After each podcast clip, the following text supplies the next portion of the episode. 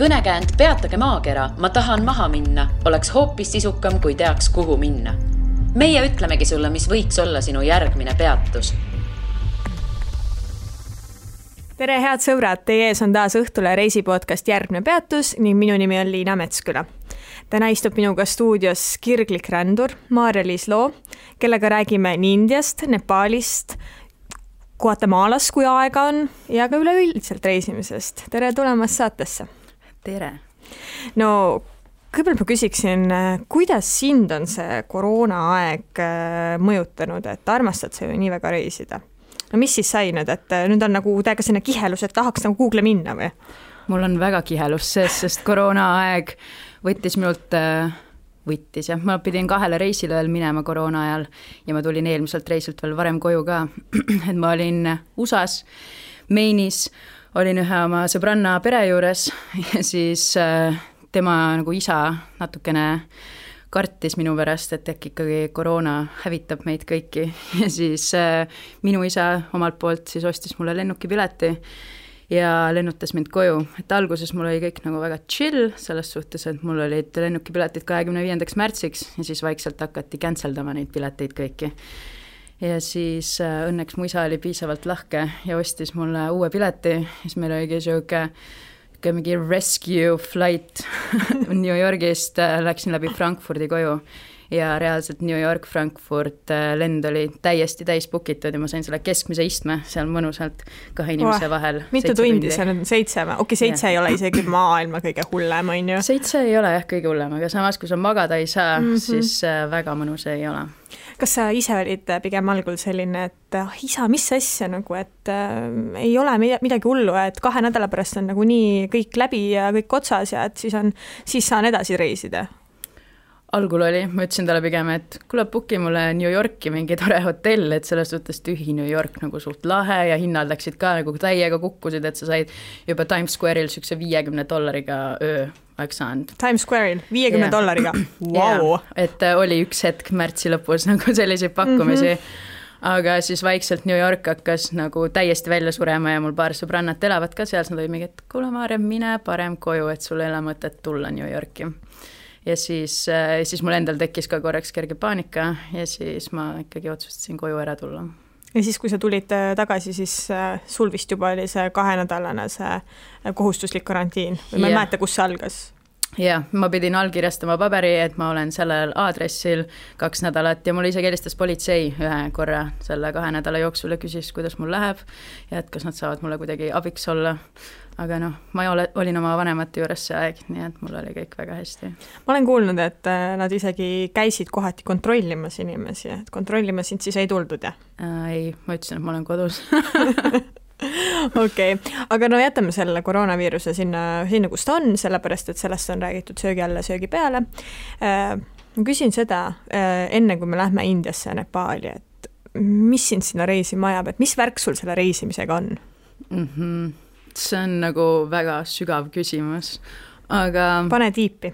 pane tiipi, jah. ma arvan, et minu jaoks on see, et ma olen esiteks mugavustsoonist väljas ja ma ei tea, sa pead kogu aeg ennast ületama, et jälle midagi uut kogeda ja midagi suurt kogeda ja samas sa kohtud nii paljude inimestega, sa saad aru, et võõras inimene võib olla su kõige parem sõber ja sa peadki olema vahel ka niisugune nagu alandlik ja kõik oma ego alla suruma, sest sa lihtsalt üksi ei saa hakkama ja siis keegi võõras nagu tuleb ja abistab sind.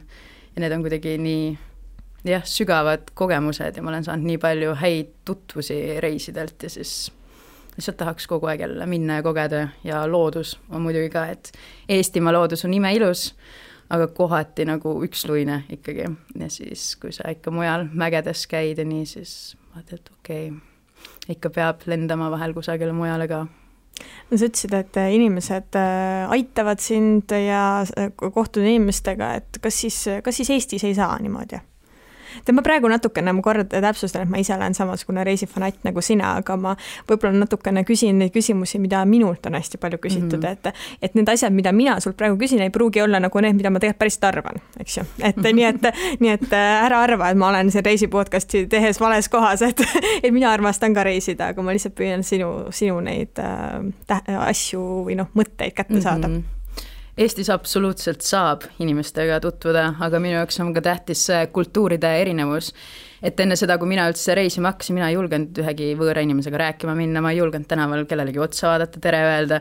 nüüd olen nagu mina see, kes kõnnib kuskil ka Eestis matkarajal ja ma alati tervitan, siis mõned inimesed on nagu väga meeldivalt üllatunud sellest, mõned nagu pööravad pilgu alla ja miks sa, miks sa nagu tahad minuga rääkida, et sa ei tea mind, sa ei tunne mind, ma tulin rahulikult loodusesse oma aega nagu nautima.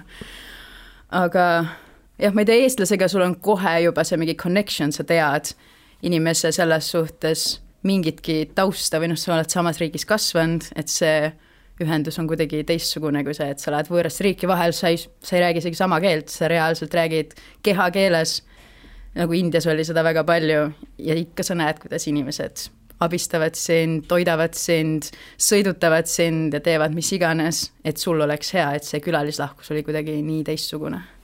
aga kas külalislahkus on selline universaalne asi, et äh, pakun, et päris iga riik ei ole nii külalisrahke, külalislahke siis mm,?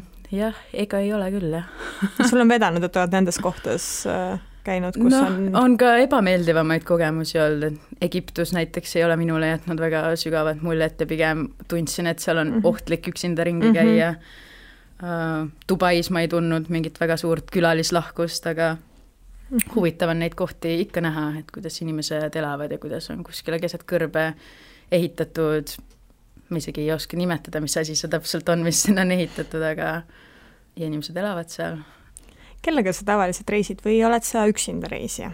üksinda. mina ka, mina olen ka või noh, varem olin rohkem, praegu võib-olla nii, nii väga enam ei ole. aga miks äh,, miks sa üksinda reisid?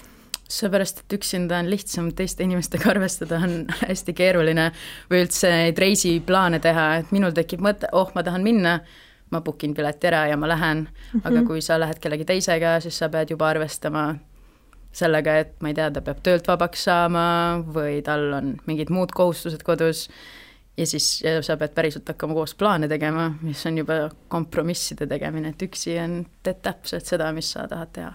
ja siis sa lähed äh, raudselt, eks ju, tülli selle inimesega ja siis on teil erinevad soovid ja, ja noh, keeruline. jah, ma ei teagi, ma ei reisi kellegagi koos, et nagu perega reisin koos ja siis, kui ma lähen kuskile võib-olla kellelegi külla, aga see on jälle teistmoodi, et siis on tema nagu sinu host ja tavaliselt ei, ma ei olegi kellegagi tülli läinud niimoodi aga sa pole mille, mitte kellegagi peale perega kunagi reisinud koos või mm,? paari kursaega mm, -hmm.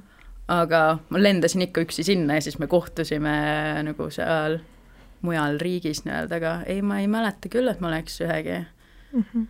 sõbra või sõbrannaga niimoodi Eestist lennuki peal istunud valetan, ühe korra olen küll jah, läinud Lõuna-Prantsusmaal, niisugune nädalane lihtsalt niisugune chillax trip see oli, aga muidu mul ei tule ette küll, jah. kas sul sellist väikest hirmu ei ole hinges äh, selles, äh, mis ees ootab? ma ei luba sellel hirmul üle võtta, et läheb täpselt nii, nagu minema peab mõtlen praegu selle hirmu osas, et minul näiteks on, äh, kui ma olen üksinda reisinud, siis äh, alguses selline nagu näiteks selline väike värelus on, kus sa mõtled, et tegelikult sa ei tea, mis ees ootab mm. -hmm. aga see läheb nagu kohale jõudes minema et sul sellist asja ka ei ole? ei no ikka on see, et sa lähed teadmatusse ja siis, et aga mis ma siis nüüd edasi teen, et tavaliselt mul on mingi üks ööbimiskoht kuskil välja valitud ja siis edasi on selline, mis nüüd saab.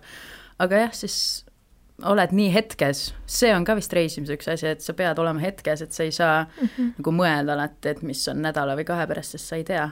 ja siis on kuidagi hästi täisväärtuslik elu kogemine.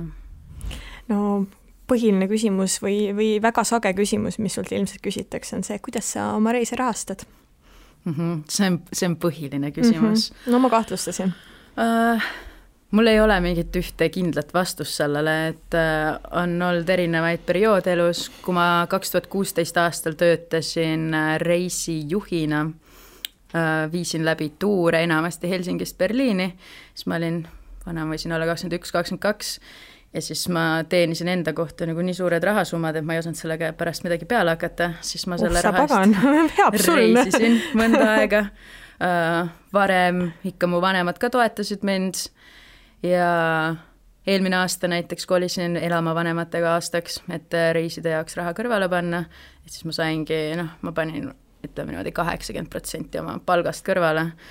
Ja ülejäänud noh, millegi peale ikka kulub, aga mul on nii väga head ja lahked vanemad, kes ei küsi mult raha, kui ma nende juures elan. et äh, ja siis ma sain selle eest jällegi pool aastat nüüd reisida. no see sõltub ju tegelikult ka, kuidas sa reisid, et äh, ilmselgelt sa, kui sa tahad palju reisida, siis sa pead äh, raha kokku hoidma, sa pead, pead võimalikult säästlikult majandama, nii Eestis olles kui ka välismaal olles mm. -hmm. kuidas see sinu puhul toimib? Äh, kõigepealt ma olen Eestis olles väga kokkuhoidlik, ma ei käi väljas söömas, ma ei käi pidutsemas, mis ei tähenda, et nagu sotsiaalelu puuduks, sa saad ikka väga nagu lahedasti sõpradega aega veeta, ka palju raha kulutamata uh,. välismaal olles, ma ei tea. too, oota enne, too, too väike näide või, või kaks, et kuidas, kuidas selline lahe, lahe viis äh, hängida sõpradega, midagi lahedat teha, ilma et sa peaksid palju raha kulutama mm.. väike nipp mis sul, mis sul oleks anda? mina saan sõpradega kokku, laulame koos, lihtsalt meil on äh, lauluringid mm, -hmm. äh, jalutamas käimine piknikud, selles suhtes, et igaüks teeb mingi väikse asja kaasa, sul ei kulu palju raha selle peale mm. -hmm. lauamänguõhtud, asjad mm. -hmm. Nagu... väga hea, selge, saime, saime mõned äh, head äh, nipid, et ei pea minema välja sööma alati või jooma või mis iganes asju yeah, tegema. nii, aga siis äh, reisi peal kohapeal olles, mis sul, mis nipid sul on, et kuidas sa majandad niimoodi, et sa saad hakkama? esimene asi, ma ei ööbi hotellides, on nagu mu põhiline, et äh, ma võtan hotellitoa ainult siis, kui ma olen väsinud kõikidest äh, hostelitest, couchsurfing ust, äh, tuttavate, tuttavate diivanitest ja nii edasi ja ma tunnen, et okei okay,, ma tahan mullivanni minna või ma tahan lihtsalt lõõgastada, siis ma võtan selle ühe öö ja ma võin nagu kulutada selle raha. Äh, söömise koha pealt ma söön tänavatoitu hästi palju või teen ise söögid, et jällegi restoranides ma nagu naljalt äh, ei käi Äh, baarides joomas ka ei käi, et kui tuleb veiniisu, siis sa ostad poest selle veini ja jälle sa nagu, kas sa maksad kümme dollarit umbes klaasi eest või sa maksad kümme dollarit pudeli eest, et äh, nagu suur erinevus mm. -hmm. sa, neid äh, reise, mis sul siin viimasel ajal on olnud, äh, vaadates ma pigem täheldasin, et sa reisid ka sellistes soodsamates kohtades, et see on ju ka tegelikult hea nipp, et et noh, Indias ilmselgelt ei kulu nii palju raha kui Dubais, noh, kus sa oled ka muidugi mm -hmm. käinud, aga noh, Indias sa olid pikemalt, eks ju Indias ja ma olin peaaegu kaks kuud, ma arvan, et mu kogu India eelarve, noh, see oli alla viiesaja euro kindlasti okei okay,, see on, see on nagu päris vähe, et ma tõesti, tõesti praegu tunnen huvi, et kuidas, nagu kuidas sa mhm. seal hakkama said? kõigepealt ma elasin veits Oot, oota, ma korra küsin, kas äh, lennupiletid olid siis nagu enne juba ostetud yeah. ja siis jäi viissada eurot ikka okei okay,, hea seegi vähemalt. sest muidu, muidu ei ole nagu jah, võimalik, mõtlesingi, et mis asja nii? no lennupiletitega on ka see, et ma leian kõige soodsama nagu variandi niimoodi, et kui sa ikka piisavalt kaua oled uurinud ja sa tead, mis hinnaga umbes võiks saada, siis kui see hind nagu tuleb, okei okay,, davai, ma ostan ära. aga Indias, kuidas ma sain nii odavalt? no ma elasin ashramis, ma arvan, et seal ma maksin, see oli mu kõige kallim aeg Indias, ma maksin niisugune viis eurot päeva eest. kus sa siis, äh, sul on niisugune lihtne toakene, külma veega dušš ja, ja siis kolm korda päevas tegime joogat ja mediteerisime, kolm korda päevas söök et äh, ja see oli mu kõige kallim niisugune Indias veedetud aeg. viis eurot mm? -hmm. mina, ma, ma usun, et ma ei eksi ja see oli väga, väga soodne Rishikeshis Põhja-Indias. viis eurot on nagu, okei okay,, ma käisin Indias nii ammu, aga ma ei mäleta tõesti, et, et see oleks nii odav olnud aga Indias võib väga palju raha ka kulutada, selles suhtes, et ma jällegi otsisin selle kõige odavama ashrami välja, mis ma leidsin. no ja kuidas need tingimused seal olid? ega seal mingit luksust ei olnud, aga privaatne tuba ja puhas ja selles suhtes turvaline, et äh, väravad olid lukus ja niisama inimesed tänavalt sinna nagu alale ikka tulla ei saanud. aga jooga on siis äh,, oli vist joogalaager, eks ju? Selles suhtes, et ashramis nagu seda joogalaagriks ma ei nimetaks, igaüks võib sinna ükskõik mis hetkel tulla, sul on lihtsalt seal olemas nagu joogaõpetajad ja inimesed, kes meditatsioone läbi viivad. Ja seal olid ma, mina ei, ei osalenud igast raamatukogu mingitel tundidel, kus nad õppisid vist siis ka hinduismi kohta ja joogasuutraid ja asju aga räägi võib-olla natukene, mis, mis koht see siis on, et et ma, mina, minu eeldus oli see, et see on ikkagi nagu, et kui sa lähed sinna, et siis see on nagu pigem niimoodi, et sa nagu peaksid osalema kõikidel nendel asjadel, mis seal tehakse või või ma olen valesti asjast aru seal saanud? seal oli vabatahtlik nagu mm -hmm. see mhm. osalemine aga mina ise leidsin, et kui ma juba sinna läksin, et ma ju ei lähe sinna lihtsalt magama ja sööma ja siis muul ajal lähen siis äh, nagu Rishikeshi tänavatele ja sinna Kangese äärde siis nagu peesitama, et äh, ikka osalesin ka selles, aga ma ei teagi, see, seal on kindlasti ka see, et äh, inimesed äh, ka annetus, annavad annetusi sellele paigale, sellepärast et nad jagavad ikkagi iidseid teadmisi. Ja, ja sellise traditsiooniga on need nagu ashramid ju aastasadu toiminud, et kindlasti on neid ashramid üldse ka täna, kus sa ei maksagi raha, et sa maksad nii palju, kui sul anda on mm. -hmm. nii et viis eurot oli isegi, isegi päris palju neile anda? no selles mitte, mitte palju, ma ei ütleks, et palju ja sa leiad neid, kus sa maksad palju rohkem, aga eks neid on, ole ka palju luksuslikemaid, et äh, see oli tõesti lihtne, et äh, aga mina ei otsigi luksust, kui ma Indiasse lähen, et seda võib Dubais kogeda äh, kuidas sa selle ashrami üldse leidsid, kuidas sa seda otsisid? Issand, kuna sellest on möödas ikka nagu mõnda aega, see oli kaks tuhat seitseteist, kui ma seda otsisin, kaks tuhat kaheksateist, kui ma seal olin, guugeldasin, ega ma ei teagi. et ikkagi Google'ist otsisid? okay.. et neil liiga palju infot selle kohta ei olnud, neil oli mingi lihtne koduleht siis ma saatsin neile meili, et ma tulen, raha maksin koha peal sulas, ega sa kuskile ju kanda midagi ei saa mm. -hmm. ja jah, guugeldades miks sa üldse sinna Indiasse tahtsid minna, et miks, miks see oli sinu jaoks selline, selline tähtis valik um,? India kõigepealt, kuna see on odav, mul oli nagu täpselt, ma olin aru saanud, et ma tahan jälle reisima minna paariks kuuks ja sel hetkel mul kontol nagu eriti palju raha ei olnud ja ma mõtlesin, et kuidas ma odavalt siis läbi saan. ja siis äh, India tuli valikusse, et seal oligi nagu viisa oli niisugune kallis, vist sada eurot umbes oli see e-viisa, võib-olla isegi natuke rohkem. aga lennukipiletid sai ka soodsalt, eriti kuna meil oli enne jõulude trip vanematega Balile, siis ma sealt lendasin nagu otse Indiasse ja siis ma sain nagu eriti mugav. jah, see oli, see oli mugav variant. ja kuna ma ise tegelen joogaga juba väga mitu aastat ja olen ka joogaõpetaja, siis mulle tundus, et India on ikka see paik, kus peab, peab ära käima ja siis sealt tuli kohe ka ashrami mõte, et noh, kui ma juba sinna lähen, et siis peaks ashramis ka olema, aga ka see viis eurot päev oli lõppude lõpuks nagu liiga kallis, et kaks kuud nagu seal olla. ja siis ma pidin nagu edasi leidma soodsamaid variante. no mind ikkagi huvitab see, need soodsamad India variandid. kirjelda neid vähem kui viie euroseid äh, ööbimispaiku. Äh, mina tegin vabatahtlikku tööd. ahhaa mm, ja seda ma tegin siis äh, Goas äh,, Aramboli külakeses ja kolm nädalat olin ühes hostelis äh, Worldpackersi kaudu, worldpackers.com on põhimõtteliselt nagu Workaway, aga seal oli jällegi see aastane maks oli soodsam, siis ma tegin sinna kasutaja ja, ja siis ma leidsin selle hosteli. Ja ma lõpuks ei saanudki nagu väga täpselt aru, mis mu tööülesanded olid, et neid vahepeal ei olnud mulle väga tööd anda. Et äh, ma elasin hostelis ja siis äh, hosteli mänedžerile ma väga meeldisin, ta tegi mulle kolm korda päevas süüa, kuigi mul ei pidanud söök isegi olema äh, seal hinna sees. Ja siis äh, hosteli omanik seal kõrval oli kohe nagu uhked siuksed bungalod. Siis tema viis meid vahepeal mingitele, no ta tegi jõe peal kuskil mingeid paaditrippe, siis ta oli mingi, tule mulle paadi peale tööle. Aga siis ma vahepeal paar kokteili kellelegi segasin, aga ega ma väga tööd seal paadi peal ka ei teinud sotsialiseerusin pigem jõukate India, ühed olid arstid olid näiteks sinna tulnud ja, ja ma olin väga suur see selfie magnet, sellepärast et mul olid hästi blondid juuksed siis iga päev ma tegin selfie sid nende siis äh, inimestega, kes peatusid tema bungalotes.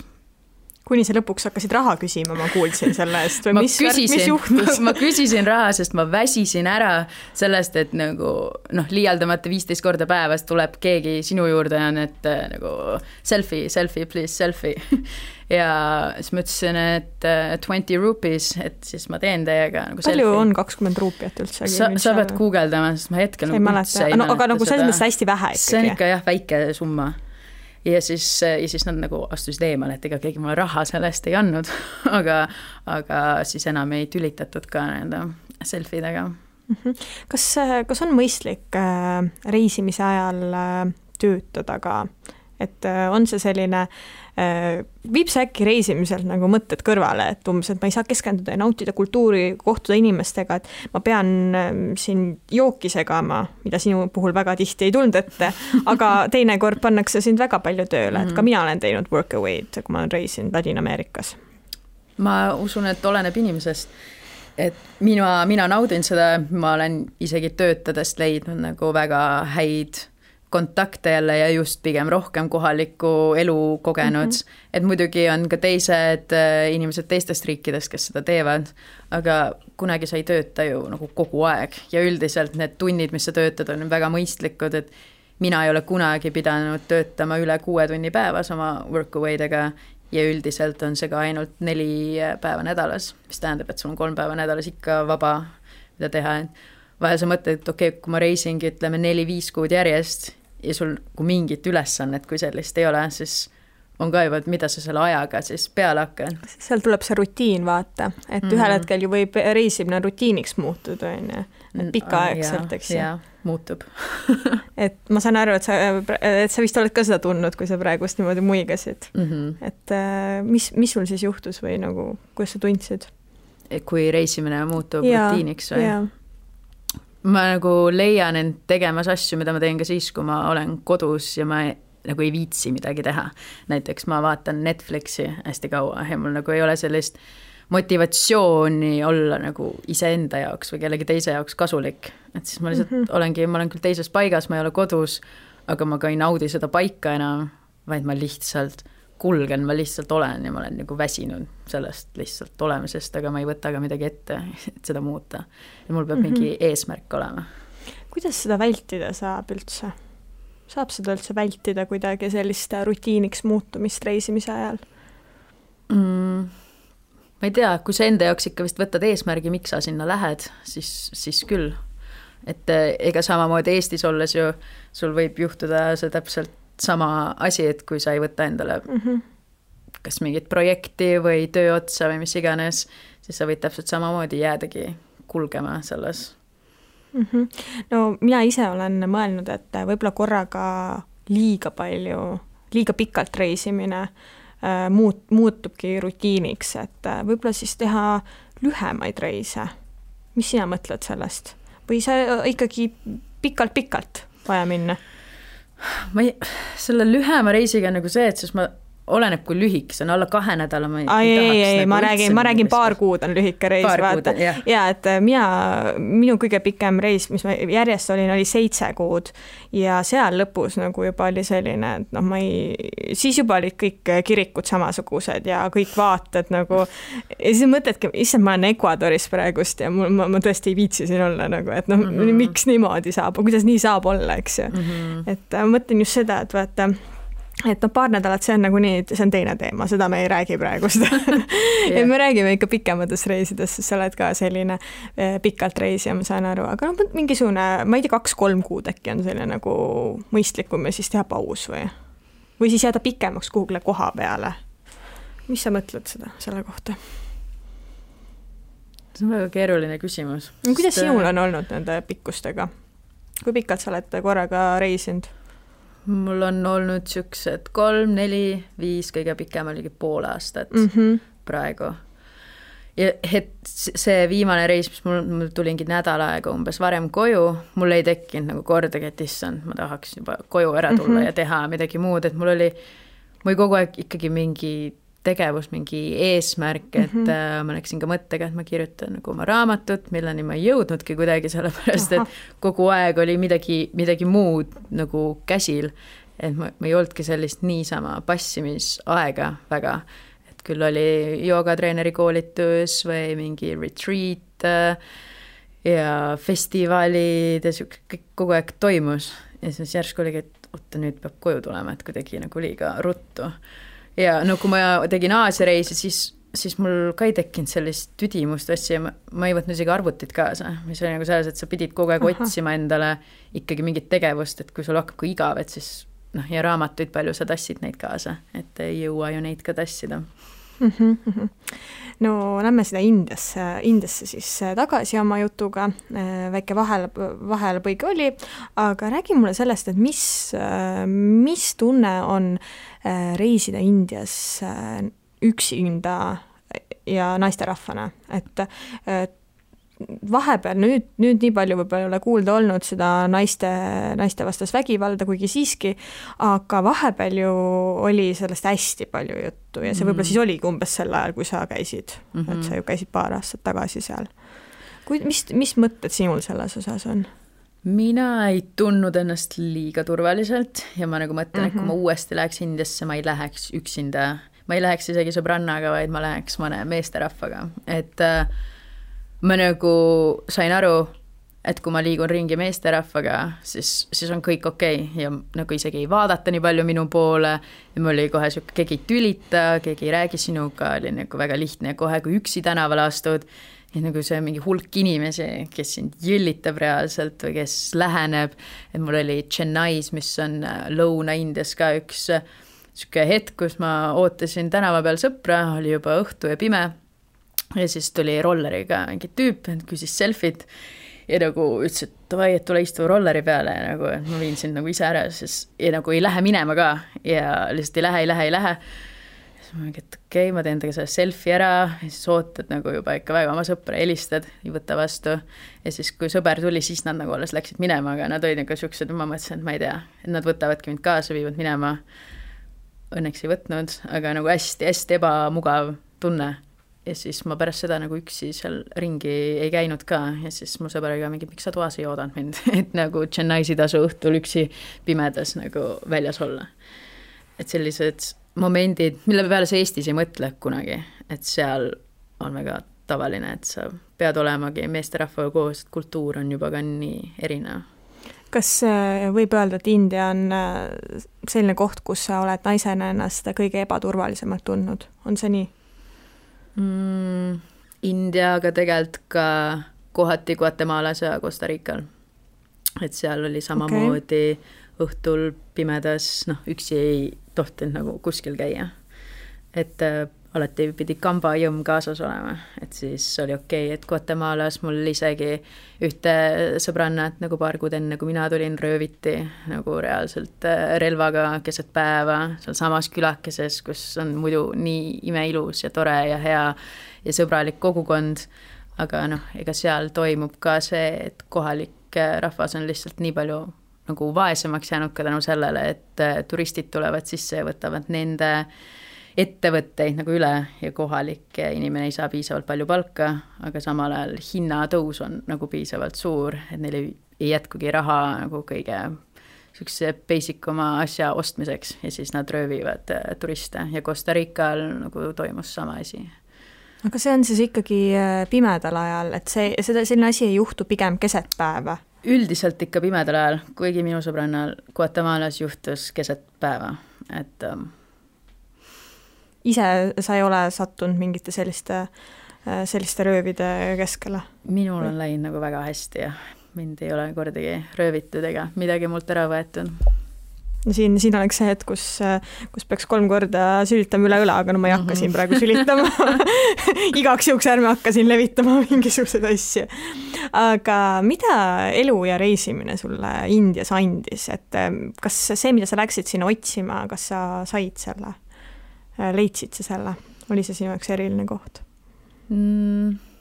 ma läksin sinna kirjutama ja inspiratsiooni otsima ja seda ma sain ka ja mu luulekogu valmis nagu põhiosas seal ja tänaseks päevaks on see reaalsus ja luulekogu on välja antud, mis on nagu väga hea tunne. aga just jah, pani jälle nagu elu teistmoodi nägema ja enda elu ja ka enda sellist privileegi rohkem hindama, et mis mul on kõik olemas niimoodi iseenesestmõistetavalt, mida teistel nagu tihti ei ole. aga samas ka näha, kuidas lihtsates tingimustes inimesed on tihtilugu palju õnnelikumad kui meie mitte nii lihtsates tingimustes. eks siis see pani sind äh, hindama selliseid väikseid asju nagu, et sul on kodu, sul on söök, sel-, sa pead seda silmas siis ja,? jah, Äh, ma ei tea, ma ise mäletan, kui ma käisin Indias kunagi, et ma, ma tõesti elasin äh, nagu, see oli, see oli hästi kurb oli minu meelest seal, sellepärast et ma polnud harjunud toona nägema veel sellist, äh, sellist vaesust, et inimesed magavad tänaval, neil ei ole, neil ei ole mitte midagi. Ja siis, ja siis tegelikult meil siin Eestis on on kõik olemas või noh, väga palju rohkem ja me ikkagi vingume kõik selle üle mm, -hmm. et äh, hästi kurb oli. mina sain äh, oma elu esimese kultuurishoki seal Indias. kuidas sinul on, kas sa mhm. oled, oled sa üldse kultuurishokki kogenud?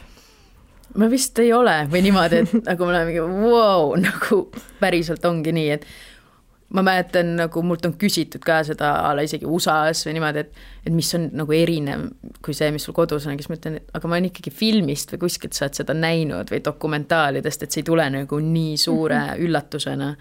et eh, jah, Indias kurb oli küll ja hästi must oli ja räpane mm. -hmm ja siis, kui kohalikest inimestest tekivad sõbrad ka ja siis sa näed, kuidas ta viskab ka oma mingi nätsupaki, viskab maha või mingi asja, siis mingi, mis sa teed, siis ta mingi, et miks kõik viskavad ju. et neil ei ole kunagi räägitud nagu seda, et kuhu see prügi läheb või et see ei lähegi üldse kuskile või et mida rohkem seda viskad, seda nagu halvem see keskkonnale on ja siis äh, mul siiamaani üks sõber räägib, et tal tuleb nagu silme ette alati minu nägu, kui tal tuleb mõte, et ta viskab midagi maha ja siis ta mingi ei ma ei viska maha. Ja siis ilmselt vaadatakse teda seal imelikult, et äh, kuule, et mik, mis asja sa viid prügikasti või? noh, sest seal ju tõesti bussiakendest igalt poolt ja kõik viskavad kõike maha, no alguses Rishikeshis oli ka niisugune, et noh, kõigepealt sul on igal pool need lehmad, see oli küll minu jaoks veits nagu palju, et ma kartsin algul neid lehmi ka, nad on ikka jõle suured. Ja siis nad söövad ka seda prügi kuskilt sealt mäekünkal ja siis, et issand jumal, need ongi need lehmad siin igal pool, aga lõpuks harjud ära ja lähed paitad neid ka ja on niisugune, et okei okay. sellega harjub, kuigi ma ei tundnud ennast kunagi nii hästi, et oh, ma tahakski Indiasse elama jääda, et oh, jess, mõnus hea odav ja elangi vabalt niisugune kahe-kolmesaja euroga kuus ära ja kõik on, kõik on hästi, aga mm -mm, India ei kutsu mind nii väga tagasi ma just mõtlesin, ma kuidagi millegipärast eeldasin, et sa, et kuna sa pakkusid ise välja, et me võiksime sellest äh, Indiast ja Nepaalist rääkida, ma mõtlesin, et sul see kant jäi lihtsalt nii, nii südamelähedaseks, et sa eh, tahaksid igal võimalusel sinna Indiasse tagasi minna, et tegelikult ei olegi nii või? Ei, tegelikult ei ole nii, jah. ma läheks sinna tagasi, aga see ei ole mu esimene niisugune paik, kuhu ma kohe, et nüüd, kohe täna lendaks, kindlasti mitte no sul oli, lisaks sellele Indiale sa ju käisid sealsamas äh, Nepaalis ka.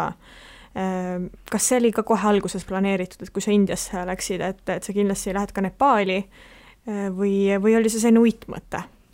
see oli mul täiesti plaanis, sellepärast et mul oli üks sõber, Kusti, kes oli käinud seal matkamas ja ütles, et kuule, et kui sa juba Indiasse lähed, et siis sa pead Nepaali ka minema, et see Annapurna matk, et see muudab sinu elu ja siis äh, mul nagu väike muudatus tuli, ma pidin sinna minema rongi ja bussiga, aga ma lõpuks lendasin, sest mulle öeldi, et kuule, et ikka üksi naisterahvana ei soovita sul nii pikalt selle rongiga sõita ja üldse jala seda piiri ületada ja et nagu lenda parem. ehk siis äh, jah, seda ma nagu tegin. aga jah, Nepaal või ma ei olnud üldse valmistunud selleks matkaks, et see on ikkagi niisugune kahe-kolmenädalane matk äh, muidu põhihooaeg seda teha on november, kus sul ei ole nagu nõlvad lumised ja ilm on väheke soojem, mina tegin seda veebruari lõpus, jah, kus oli off-season, kedagi väga teisi matkajaid ei olnud. Äh, ja ma läksin hästi rõõmsalt selle entusiasmi pealt seda, seda matka tegema ja mis siis, mis, mis seal sind siis ootas, et äh, lumised nõlvad, mitte ühtegi inimest ja meeletult raske teekond või? esimesed kolm päeva ma matkasin juhuüksi, et ma päriselt ei näinudki teisi matkajaid. Äh, ma üldiselt matkasin niisugune umbes kuus tundi päevas ja ja viimane päev ma matkasin üksteist tundi, seda ma mäletan, see oli mu elu kõige raskem päev senimaani. Aga kolmanda päeva õhtuks ma leidsin endale ühe sõbra äh, Inglismaalt ja siis temaga me matkasime nagu edasi ka. Aga algul ei olnudki lund, lumi tuligi alates kolmandast päevast, et siis aga ei olnud liiga külm ka, et selles suhtes sai matkata küll, ei olnud liiga ohtlik ka, et libe ei olnud, aga noh, õhtuti, kui sa, seal olid niisugused väiksed tea house ideks neid nimetati, aga need kõik ilma soojenduseta, ehk siis äh, magada oli ikkagi külm ja öösiti jäetus vesi ka ära, ehk siis äh, jah, pean tunnistama, ma ei käinud kümme päeva duši all, sellepärast et äh, lihtsalt vesi oli nii külm või siis jääs ja nagu endal ka nagu pigem ei ole mõnus selle külma vee all, kui õues on nagu väga külm ehk siis ma lasin deodoranti kohtadesse, kuhu ma seda kunagi muidu ei laseks et, et see on, see on pigem jah, et nagu, et ei taha veel rohkem ennast külmetada, et pigem yeah, ma siis just, nagu ei lähegi. jah, ja noh, ja siis pesu ka nagu liialt nagu ei pesnud, et sokid olid juba näiteks krõbedaks läinud. ma mõtlesin, et kas päriselt ma panen jälle need sokid hommikul jalga, aga mul oli ainult kaks paari sokke ka kaasas, et ei olnud nagu muud valikut. jah, ma ei tea, see matk oli niisugune väga sa lihtsalt astud ühe sammu teise järel, tund tunni haaval, need vaated on nii imelised, et sa mõtled, et vau, kuidas ma üldse sellises kohas olen. kirjutasin iga päev päevikusse, kus tuli jälle raamatu kirjutamise mõte, luuletusi tuli sealt ka mõned. niisugune hästi kohalolutunne ja nagu ülim tänulikkus ja oligi lihtsalt lihtne elu, sa ei pea ju mõtlema, mis selles suhtes järgmine päev toob, sa tead. Ma lihtsalt lähen kõnnin jälle, ma teen kuskil lõunapausi ja siis ma lähen magama ja siis ma jälle kõnnin. aga kas see oli mingi kuues-seitsmes päev, kui minu sõbral tuli see mäehaigus, siis tema jäi minust maha paariks päevaks taastuma ja siis ma leidsin uue grupi sõpru, kellega me järgmised kolm päeva matkasime ja siis ületasimegi selle viis tuhat nelisada something meetrit oli siis see pass, kust me läbi läksime. Ja kui kõik äh, Lonely Planetid ja asjad ütlesid, et nagu maksimum kaheksa tundi, nagu seda ei saa kauem matkata, siis meil võttis see üksteist tundi. see oli, see oli lihtsalt nii lõputu ja loomulikult oli ainukene see kohvik ka, mis pidi mäe peal olema kinni, sest oli off-season, aga seda kuskil ei kirjutatud. ehk meil sai kamba peale otsa kõigil vesi ja snäkid. see kõlab halvasti. ja oligi ühel äh, Hollandist oli see tüdruk pärit tal oli nagu nii hull see peavalu, noh, et see ongi see, et sa pead nagu otsa ringi pöörama tegelikult ja tagasi minema, aga siis me olime juba selleks ajaks niisugune kuus seitse tundi nagu matkanud ja sa mõtled, kaua me saame veel üldse minna, et sa ei saa ümber ka enam otsa pöörata, et sa lähed sama kaua tagasi, kui sa lähed edasi, aga kellelgi vett nagu ka enam ei olnud tal anda ja siis noh, see oligi niimoodi, et sa vaatad lihtsalt maha, sa ei suuda enam ette ka vaadata ja lihtsalt astud ühe sammu teise järel seal sanerivis ja mõtled, et kas siin ongi nagu minu lõpp nüüd või. ja üks hetk ma oleks peaaegu mäe otsast alla ka kukkunud. nii et see, et ma üldse täna siin istun, on kerge nagu ime, sest äh, mul ainult need trekking poles, mis need siis on, need matkakepid. matkakepid, jah. et äh, kui mul ei oleks neid käes olnud, siis ma oleks mäe otsast alla ka kukkunud et seal Nepaalis ei ole üldse turvatud ju need mäed või asjad, et kui kukud, siis kukud ja oligi, et seal oli hästi libe ja lumine ja meil ei olnud neid naelikuid ka nende saabaste all siis, et üks paarikene ka Lõuna-Ameerikast, nad tegid üldse tossudest seda, neil matkasaapaid polnud, aga ne-, nemad olid ostnud endale naelikut selleks päevaks, et äh, jah, me tulime kõik nagu elusalt rõõmsalt sealt äh, mäe otsast alla, aga mina jäin pärast seda päeva nagu nii haigeks, et ma ei saanudki jala nagu alla tulla, vaid ma pidin siis bussiga tulema, mis oli mu teine elu kõige hirmsam kogemus, sest need teed on nii olematud ja vahepeal kukkus üks megasuur kivi nagu mäe otsast alla täpselt sinna bussi ette, siis me seisime kaks tundi, kuni kuskilt ilmus mingi traktor, mis selle sealt eest ära tõstis. Uh, jah, aga lihtsalt, et kui sa vaatad bussi aknast välja, siis sul oli see mingi kuristik ja vahepeal tuleb teine buss vastu, siis mõtled, kuidas nad üldse saavad praegu mööda sõita teineteisest. ja see kestis, ma, ma ka ei mäleta, vist kaheksa kuni kümme tundi, see oli lõputu, see bussisõit, jah mul vahepeal tekkis nii palju küsimusi, et ma ei teagi, kust ma nüüd alustan, et see on, seda, see lugu tundub nii, nii põnev. aga mulle tundub, et sa, sa väga palju vist ei valmistunud ette sinna minekuks, et kuidagi oli selline, et sa võtad hästi chill'ilt seda asja, et ah, mm. -hmm. niisama lähen, käin seal matkal ära, mis on tegelikult ju meeletult raske, ma ise ei ole teinud seda, aga küll aga on vähemalt ühe korra siin saates räägitud sellest.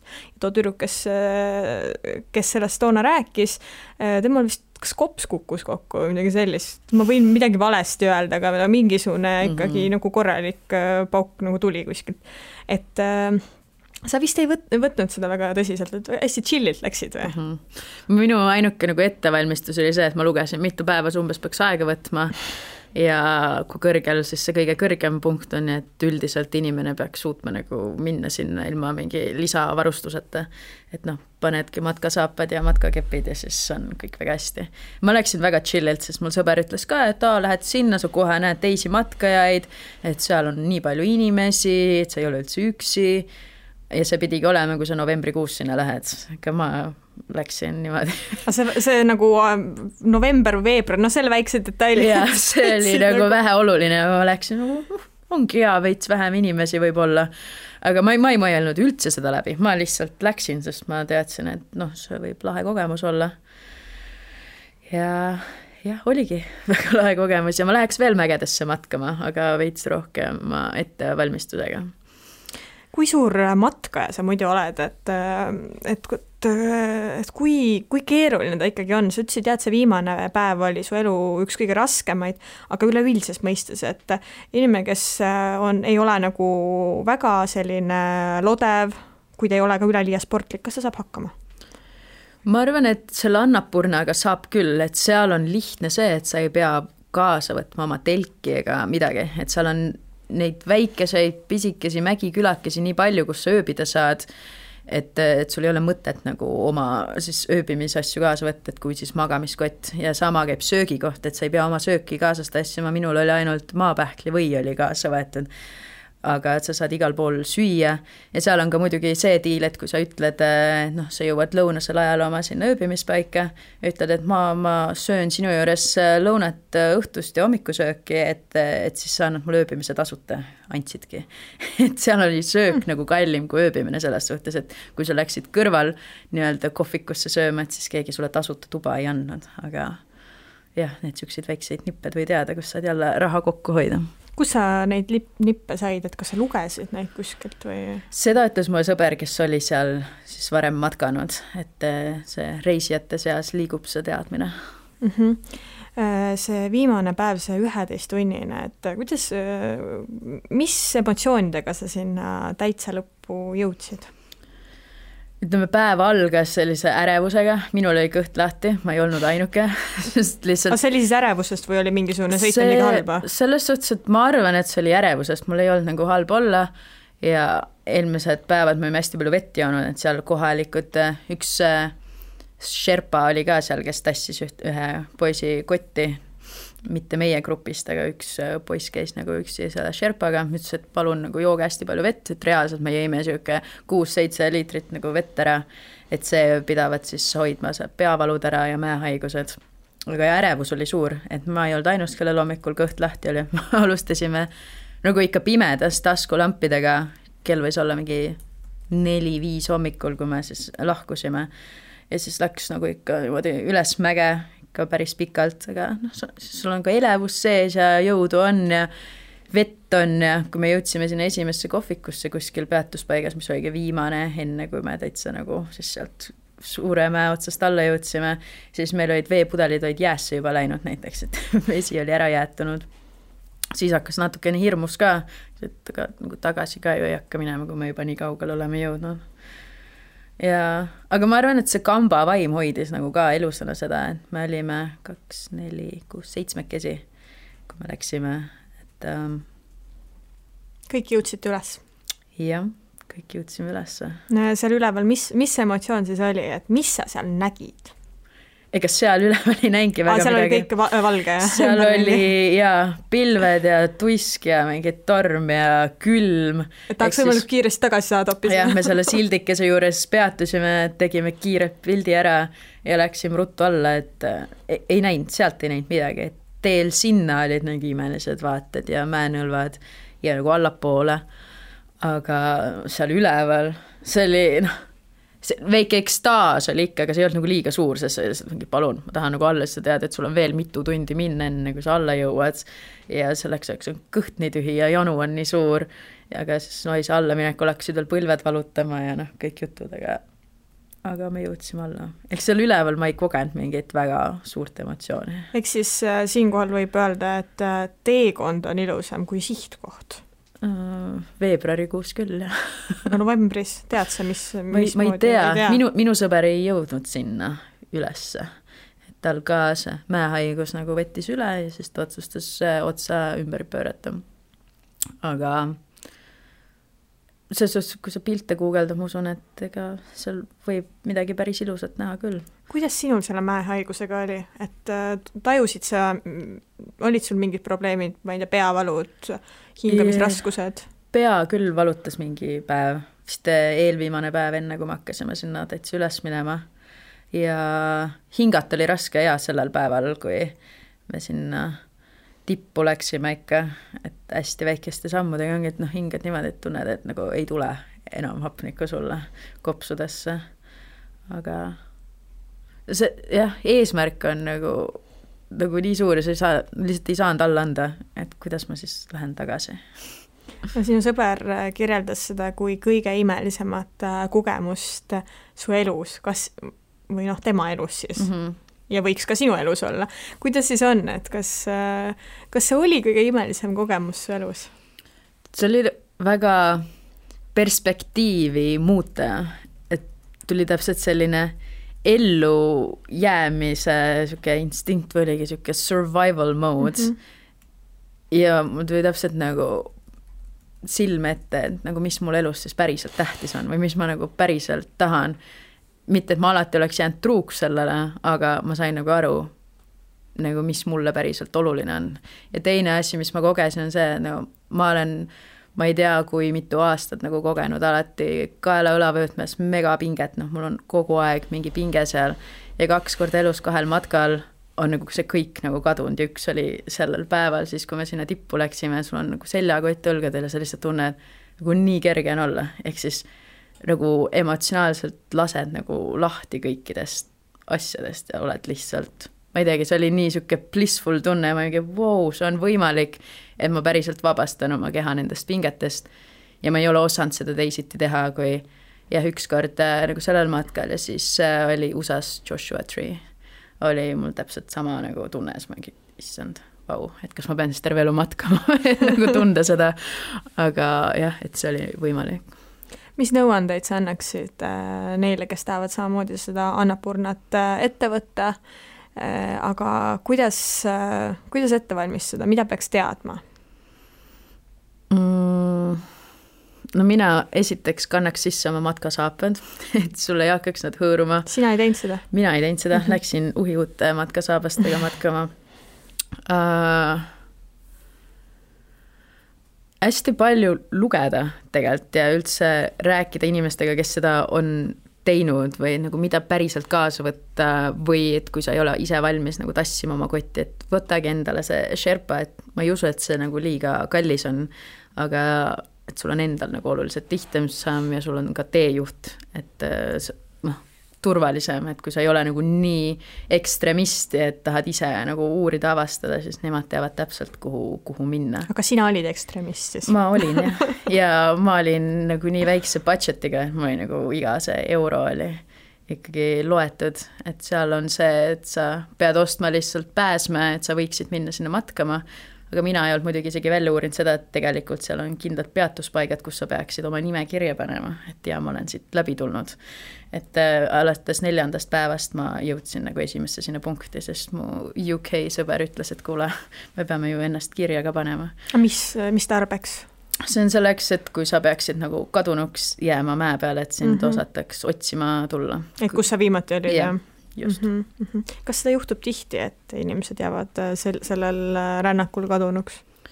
minu teada sellel nagu circuit'il nagu mitte, pigem kui sa lähed nagu noh, see on nii hästi ikkagi märgistatud, et seal on suht raske ära eksida.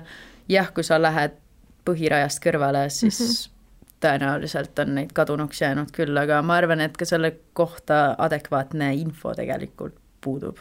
Ma ei usu, see ongi see, et kui sa ennast ikkagi kuskile kirja ei pane, siis ega keegi ei oska sind nagu väga sealt äh, otsida ka mm. -hmm.